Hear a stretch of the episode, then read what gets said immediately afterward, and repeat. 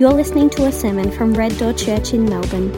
For more information, go to reddoorchurch.com.au. In the first week, if you were here, you remember we did a, a little um, introduction to the book, and uh, I told you that that this church in Colossae was a little bit like our church because at this point, when Paul writes to them, they're about 10 years old, just like we've been here on this site for about just a little over, uh, nearly 11 years. And, um, and, and that Paul was writing to this church not having ever been there. So he's writing to people that don't know him, that he's never met in person. He's not the one who started this church. Uh, we're almost certain that it was a, a convert of his who heard him preach in Ephesus and then went back to his native hometown, Colossae, a guy named Epaphras. And he's a Colossian who took the good news back to Colossae and started a church. And now, 10 years in, he has visited Paul while he's in prison, uh, likely in Rome, and told him about this church that he began and, and how they're going. And Paul's response to hearing that news is to write this letter to them. So he's writing to people who he's never met before in person, and the people receiving this letter are, are people who have never met Paul. That I mean, they've probably heard about him. He, you know, he's the greatest missionary who's ever lived, and so it kind of it got around that um, that he was the guy who was behind a lot of this church planting um, ministry, but they'd never met him in person. And so, in the back of their minds, there is this kind of question like, who is this guy who's writing to us so authoritatively? What, what's his deal? And he recognizes this, and so he, he gives them in this passage a little bit about himself. It's funny, I just remember when I, was, when I was thinking about this fact that the people in Colossae had never met Paul, there was, there was a, a an occasion a few years ago where, um, you know, we're so privileged to have people come to our church who aren't yet Christians, people who have not been to church before or not in a long time. And there was this one young lady who was here who ended up becoming a Christian and has since moved to another part of the state. But she was hearing me for the first time preaching and she kept hearing me say, like, you know, Paul says to do this, and Paul wants us to do that. And she asked the guy who she came with after the sermon, Who is this Paul guy? Like, is he on staff? He's, he seems to have a lot of authority in the church. which, is good, which is good for us to know because people, that's, that, that young lady isn't a moron, right? And she's not uh, unique in our culture around us. Not, I mean, people just aren't reading the Bible, you know. So talk about this guy Paul. Who is he? The Colossians aren't probably not in that state, but they they have not met him in person. They don't know exactly, you know, before the age of the internet, social media, 24-hour news cycle, news doesn't travel very fast. And so there's a little bit of question probably in Paul's mind about whether these people are going to receive this in the spirit in which it's written and with the authority with which it's written. So I'm going to talk a little bit about Paul this morning. Yes, his sufferings, but also his, his ministry.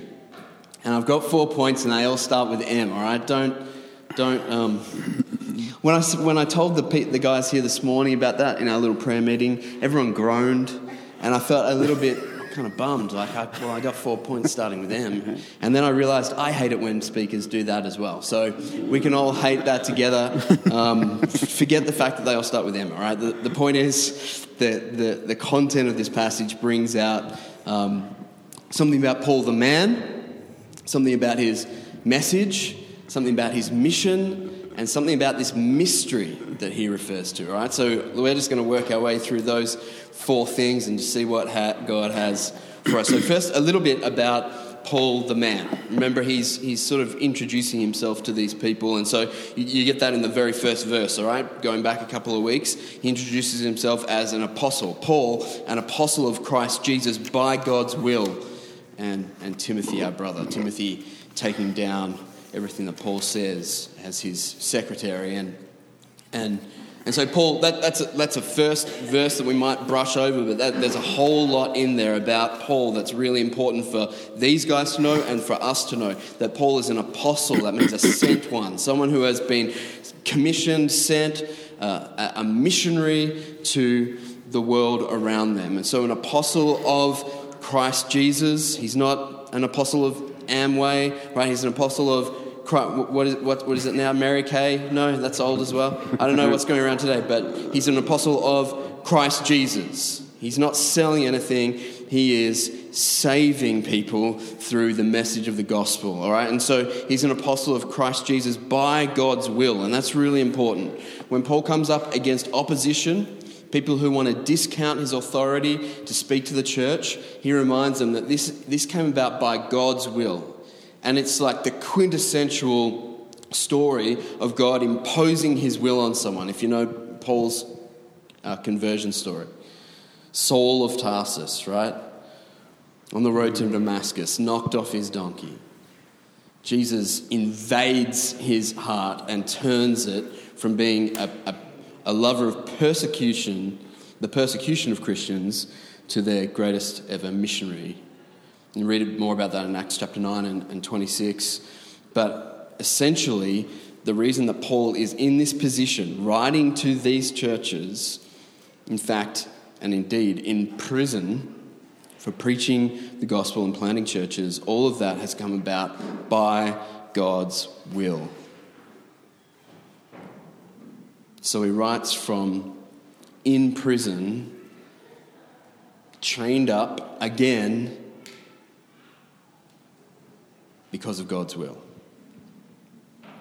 as a servant of the Lord Jesus. And the thing about this, this situation that he's in, this suffering, right, it's not an isolated incident. If you've read through all that Paul's written, you'll, you can just pick up story after story of opposition and persecution and suffering. There's this one passage where he just kind of lays it all out there because, and in this situation, he's being opposed, and there are these other people who call themselves not just apostles but super apostles, right? They're like the upgrade, the 2.0 on Paul, and they're, they're, they're in Corinth saying, you know, this guy Paul, he can't speak, he's not eloquent, he's not, you know, he's not impressive, he's, he, he, he you know, I don't know if we should be following him. Look at, look at who we've got right? Six foot four, booming voice, smart as a whip, super apostle. Who are, you, who are you going to side with? And Paul's response is, is kind of funny and overwhelming in terms of his account of his suffering. So in 2 Corinthians, in chapter 11, he says, Are they those super apostles? Are they servants of Christ? I'm, I'm talking like a madman. I'm a better one. He says, I'm, I'm, I'm getting into their game of seeing who's better like a madman. I'm a better one. Listen, with far more labours, many more imprisonments, far worse beatings, many times near death. Five times I received the 40 lashes minus one from the Jews. He goes on, three times I was beaten with rods. Once I received a stoning. Three times I was shipwrecked. I've spent a night and a day in the open sea. On frequent journeys, I faced dangers from rivers, dangers from robbers, dangers from my own people, dangers from the Gentiles, dangers in the city, dangers in the wilderness, dangers at sea, and dangers among false brothers. Toil and hardship, many sleepless nights, hunger and thirst, often without food, cold, and without clothing, not to mention other things. There is the daily pressure on me my concern for all the churches. So he lays before them this litany of his sufferings. Ever since he stepped away from this place of prominence as a persecutor of these Christians, he has endured suffering. Like real, like real suffering. Not like, oh, we ran out of milk, so I can't have a coffee this morning. Like real, real suffering. Now, I don't know what level of suffering you've experienced. Let's just take it away from suffering for being an apostle or a Christian, just suffering in general. I think what is evidently true is that how you interpret that suffering goes a long way to determine how you respond to the suffering, right? How do I interpret what's happening to me? Mm. This is how Paul interprets his suffering as he writes from prison, and not a good prison with Foxtel and three square meals, like, like a hole in the ground where if someone doesn't feed you, you starve. right? That kind of prison. This is what he says from prison in verse 24 of chapter 1. He says, Now I rejoice in my sufferings for you. And I am completing in my flesh what is lacking in Christ's afflictions for his body, that is, the church. So there's a lot in that, right? But first and foremost, he's able to rejoice in his sufferings because they're for these people. Now just remember, he's never met these people. It's hard enough to like the people you know in church right? Let alone that church down there who we're not really sure about, right? He so loves these people and is concerned for these people that he is able to rejoice in his sufferings for them.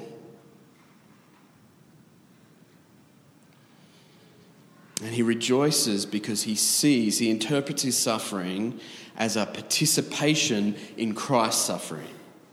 So that's what he says when, when he says that I'm, I'm, filling up, I'm filling up or completing in my flesh what is lacking in Christ's afflictions for his body. Here's what is he's obviously not saying. He's obviously not saying that Christ's afflictions, Christ's suffering, were in, were, were in some way deficient, right? I'm filling up what's lacking because he, he suffered 75% and I've got, to, I've got to complete the rest. He's not saying that because he said the opposite of that all through his letters, including this one. Right? He's always going on about the sufficiency of Christ's death on the cross. When Jesus says on the cross, it is finished, finished. he was right. So, what's lacking in Christ's afflictions? Hmm. What's lacking is simply the experience of suffering that his body, Jesus' body, which is the church, would experience after his death and resurrection. Right? So Jesus isn't suffering anymore, he is ascended, risen, reigning, never to experience suffering again. What's lacking in Christ's afflictions is the experience of suffering as the early church. Remember, the church is his body.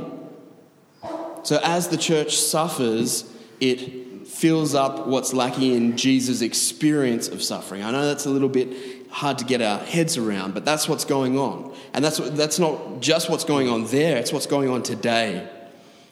As more Christians around the world are persecuted today than at any other time in history, what they are doing is participating with Christ in suffering for him. I rejoice in my sufferings for you. I am completing in my flesh what is lacking in Christ's afflictions for his body. That's the church. His body is suffering. And so, as it suffers, it participates in its suffering with him on his behalf. That's why he can rejoice. That is not how I feel when it comes to suffering, any kind of suffering. I don't know how many times I've rejoiced in suffering. But Paul's able to do it because of the way he interprets it and the effect it has and the ground it gains for the kingdom of God. So that's a little bit about him as a as the man. Now let's let's talk about his message for a little bit. This is a this is a twofold message. He makes really explicit here. But you'll see this pattern throughout his preaching, and I hope this pattern throughout the preaching that you hear in this church. This sort of twofold message. First, about the power of the cross and what it achieves, and then about the necessity of perseverance in faith. All right? Those two things are key. If you're not hearing that in this place with regularity, then you need to let us know. Maybe you need a new pastor, all right? But he, he, let's see how he puts it together, all right? Verse 21 and to 22. He says, this is, this is the message, right? The message that he preaches. Once you were alienated and hostile in your minds, expressed in your evil actions, but now, he loves doing that, right?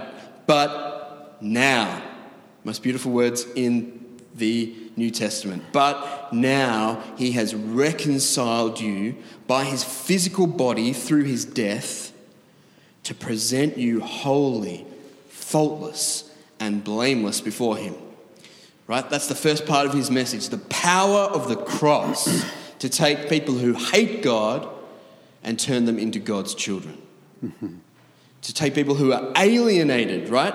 Like, like people who get divorced, they become alienated. Children get estranged from parents. Sometimes, God help us, church members do the same thing. Alienated from God, and then through his death, he reconciles us. Through his physical body dying on a cross, he reconciles us to God. So we from, go from being estranged little kids, right, running away like the prodigal son, to being reconciled with the Father running down the road to meet us, embrace us, put a robe on our back, a ring on our finger, throwing a party. That reconciliation comes about by his death. That's the sufficiency of his sufferings. So it comes about by his death and then, then he adds this really important part that we cannot afford to leave off. All right, so verse 23 follows directly on. If, so important here. But now, if indeed, if indeed you remain grounded and steadfast in the faith and are not shifted away from the hope of the gospel that you heard. Say it again.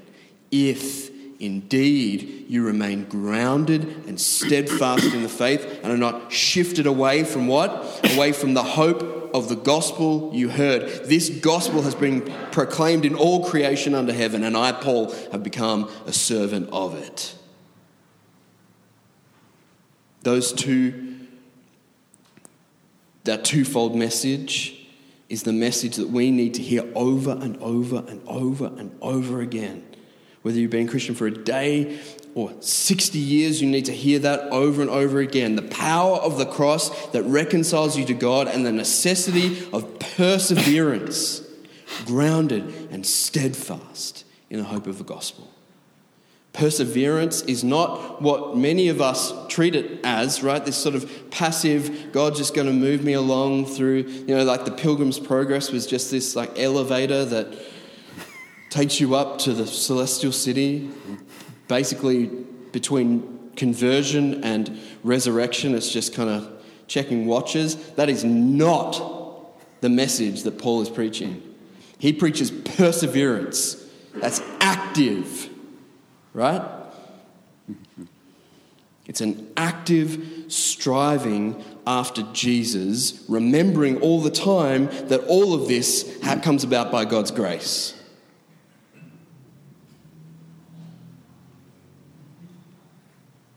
Grounded and steadfast. He wants us to remain rooted, established in the hope of the gospel. That little holiday we had recently, we went, the first week we went to uh, Renee's late father's farm in Bundaberg. He's got eight, he had, he's, he's now departed, and the farm is on the market. Um, but it's 800 acres in, in uh, a place called Lowmead, which I'm pretty small as a, uh, pretty, well, it's being advertised as a hobby farm, so I guess they do things differently up there. But so 800 acre hobby farm, and he's he uh, he, he he was a contractor. He he built the Western Highway and the Eastern Freeway. Anyway, so he had all this all this junk essentially on his farm, including excavators and stuff. And one of the projects that he did was build this enormous dam. It's like it's bigger than Lake Caroline, and they call it the pond. And um, and anyway, so we were out there, and uh, I'd had enough of carrying stuff around and trying to avoid poisonous animals. And so I thought we'll take a walk, take the dog for a walk. I took India and Judah. We went down to the pond, and they hadn't had a, much rain for a while, so half the pond is just kind of sludgy, marshy mud. And the thing about India is, there's a lot of things about India, but one thing is that she is like, you know how magnets are attracted to each other? She's a magnet for mud. She is a mud loving, mud slinging young lady. And uh, Judah hates it. He's the opposite magnet. He just, I do not want to get my, my, my hands sticky. Like, he's, he's just, he's not. But she, so here's what happened. We were by the side of this dam and we were uh, just taking a look, trying to see if we could see any fish and stuff. And the dog had walked off, and then suddenly it started, like, I don't know, making uncomfortable noises. And I looked over, and he had been standing on this huge ant hill. And so now he's just, this poor dog is just covered in ants. They're spewing out of the ground like a volcano. And so I said, You guys stay here, because I don't want them covered in ants. You just, so you just stay here. I know that we're right on the edge of this really deep dam, like meters and meters and meters down deep. So stay there. Remain steadfast. You know where I'm going with this? And I went over and got the dog and just picked it up and threw him in the dam, which is all I could think of at the time, right? Try and get the answer. That had to take maybe 30 seconds and then a bit of like wiping them off me. And then I look back and India is thigh deep in the mud, just glorying in it. Just, and also panicking a little bit because you can't move at all, as you know if you've ever been. I think the truth that Paul's getting at here is that we're no different to her, really. We're prone to wander, right? Prone to leave the God we love. Prone to jump in the mud instead of staying steadfast on the unshakable, firm foundation of the gospel. We just are. Damn it, we just need to admit it. We just are. That's who we are. And he's going to say in the next chapter, the first couple of verses, he's going to tell them he knows that there is an attractive big mud pit that they all want to get into. He knows, Epaphras has told him, that there is this very alluring teaching that is gathering and gaining ground in Colossae and it's tempting Christians off the solid foundation of the gospel, tempting them to jump into the mud. And so he says, This great salvation is contingent on you remaining grounded and steadfast in the faith, not shifted away from the hope of the gospel that you heard. That's his message. Let's take a look at his mission, all right? It's just a reflection of that message. You can see it. Again, it's twofold. It, again, it's about the power of the cross and, and, and the, um, the plan of God to persevere people into maturity in Christ, all right? Check it out. It says, it's, it's in verse 25 to 27. This is the, the, the cross bit. He says, I've become its servant, that's servant of the gospel, according to God's commission, right? That's God calling him uh, to be an apostle, that was given to me for you to make the word of God fully known. The mystery hidden for ages and generations, but now revealed to his saints. God wanted to make known among the Gentiles the glorious wealth of this mystery, which is Christ in you, the hope of glory. That's the gospel, right? His mission is to make the Word of God fully known. That is, everything that God has made known about Himself, He wants everyone to know about it. He wants this mystery that was for so long hidden. This mystery of Jesus being Lord and Savior of Jews and Gentiles. He wants that mystery, that grand plan of salvation from God for all eternity. He wants that to be made known. That's his mission. And the second part of it, right, to do with maturity, verse 28 and 29, just, just listen to his heart here. He says, We proclaim him, Jesus, warning and teaching everyone with all wisdom so that we may present everyone mature in Christ. That's the perseverance bit. I labor for this, striving with His strength that He works powerfully in me. That's beautiful. Just hear His heart. This is why He's pouring Himself out. This is why He's in prison. This is why they beat Him and throw Him out of the city and He just turns around and walks back in. This is why he rejoices in his sufferings, because he can see this, the greatest of all missions, coming to fruition. Hmm. And the thing that we, I think we need to, or maybe it's just me, but I'm, I'm guessing it's you as well, the thing we need to hear him say is about the power, the strength, right? Where does it come from? Where does the power come from? to take up the mission and then to keep going through suffering and to rejoice in sufferings and to keep going when people disappoint you or when people abandon you or when people who are on your roster don't turn up on Sunday morning, right? What is the thing that keeps him going? What's the thing that keeps us going? Jesus' strength. I labor for this, striving with his strength that works powerfully in me. So, working in Jesus' strength is not just sitting down and going, Jesus, take the wheel, right? Just you do the things and we'll watch. No, it's His strength powerfully at work in me. That's why He labors and strives.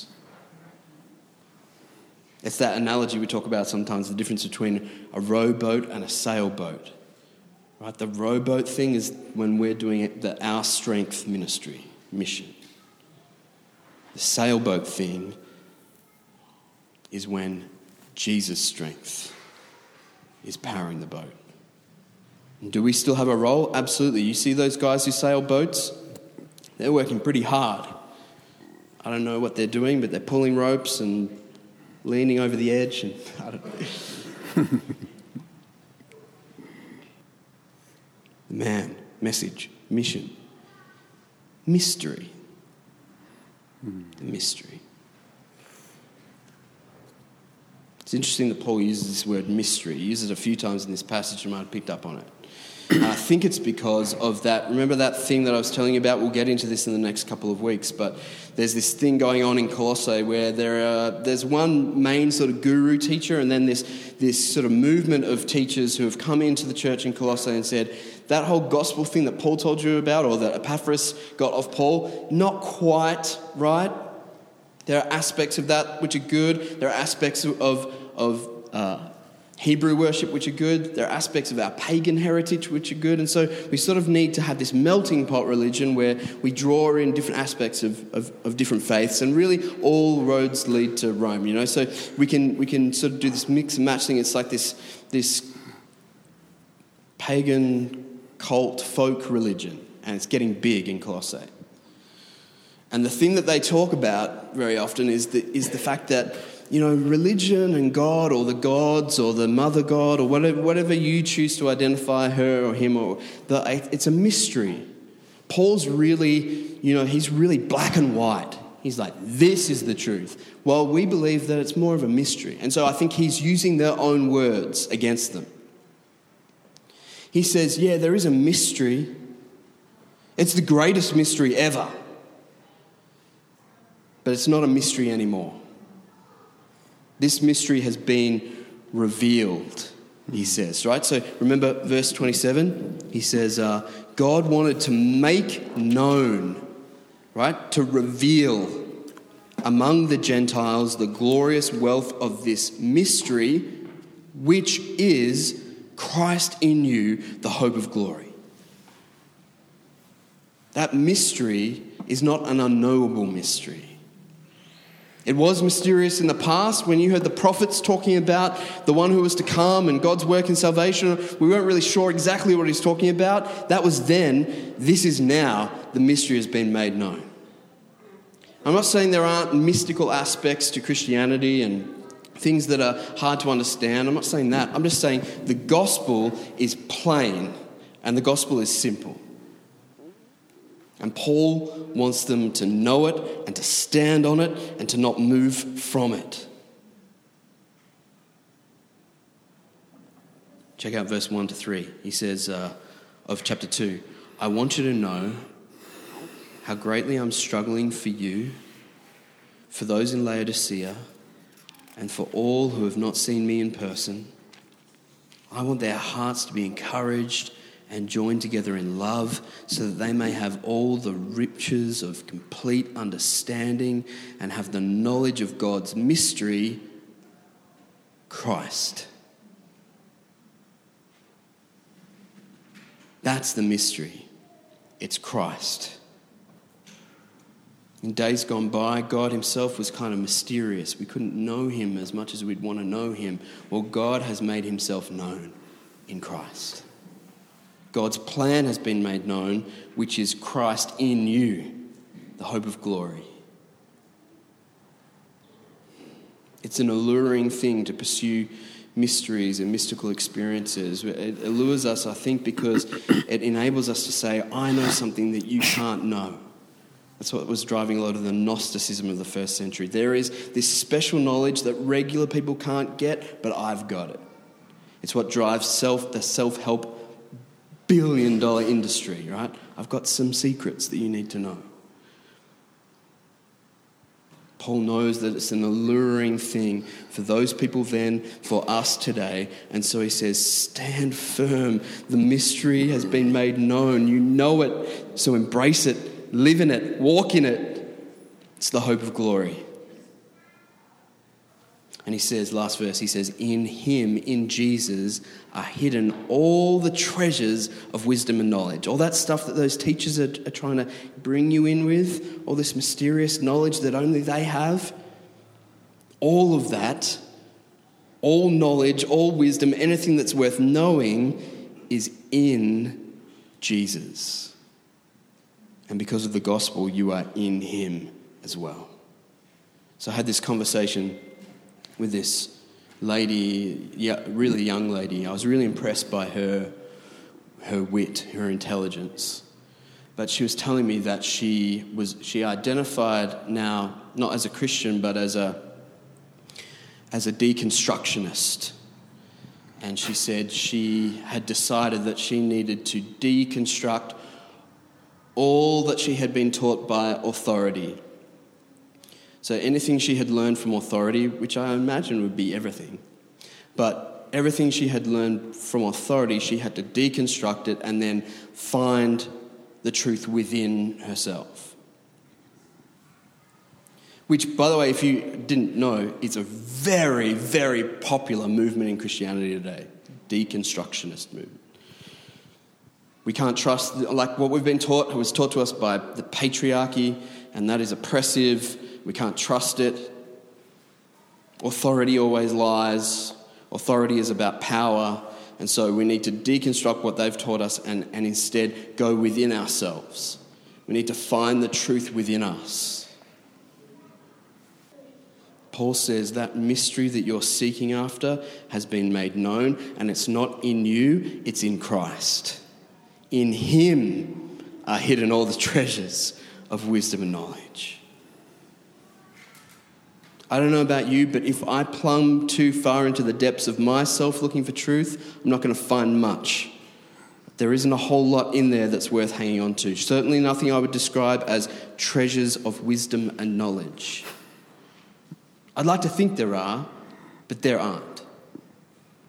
And the spoiler alert is that there isn't much in you either that could be described as treasure, wisdom, and knowledge. But Paul says, thanks be to God, all of that has been revealed. All of that is made available to us, not in ourselves, but in Christ.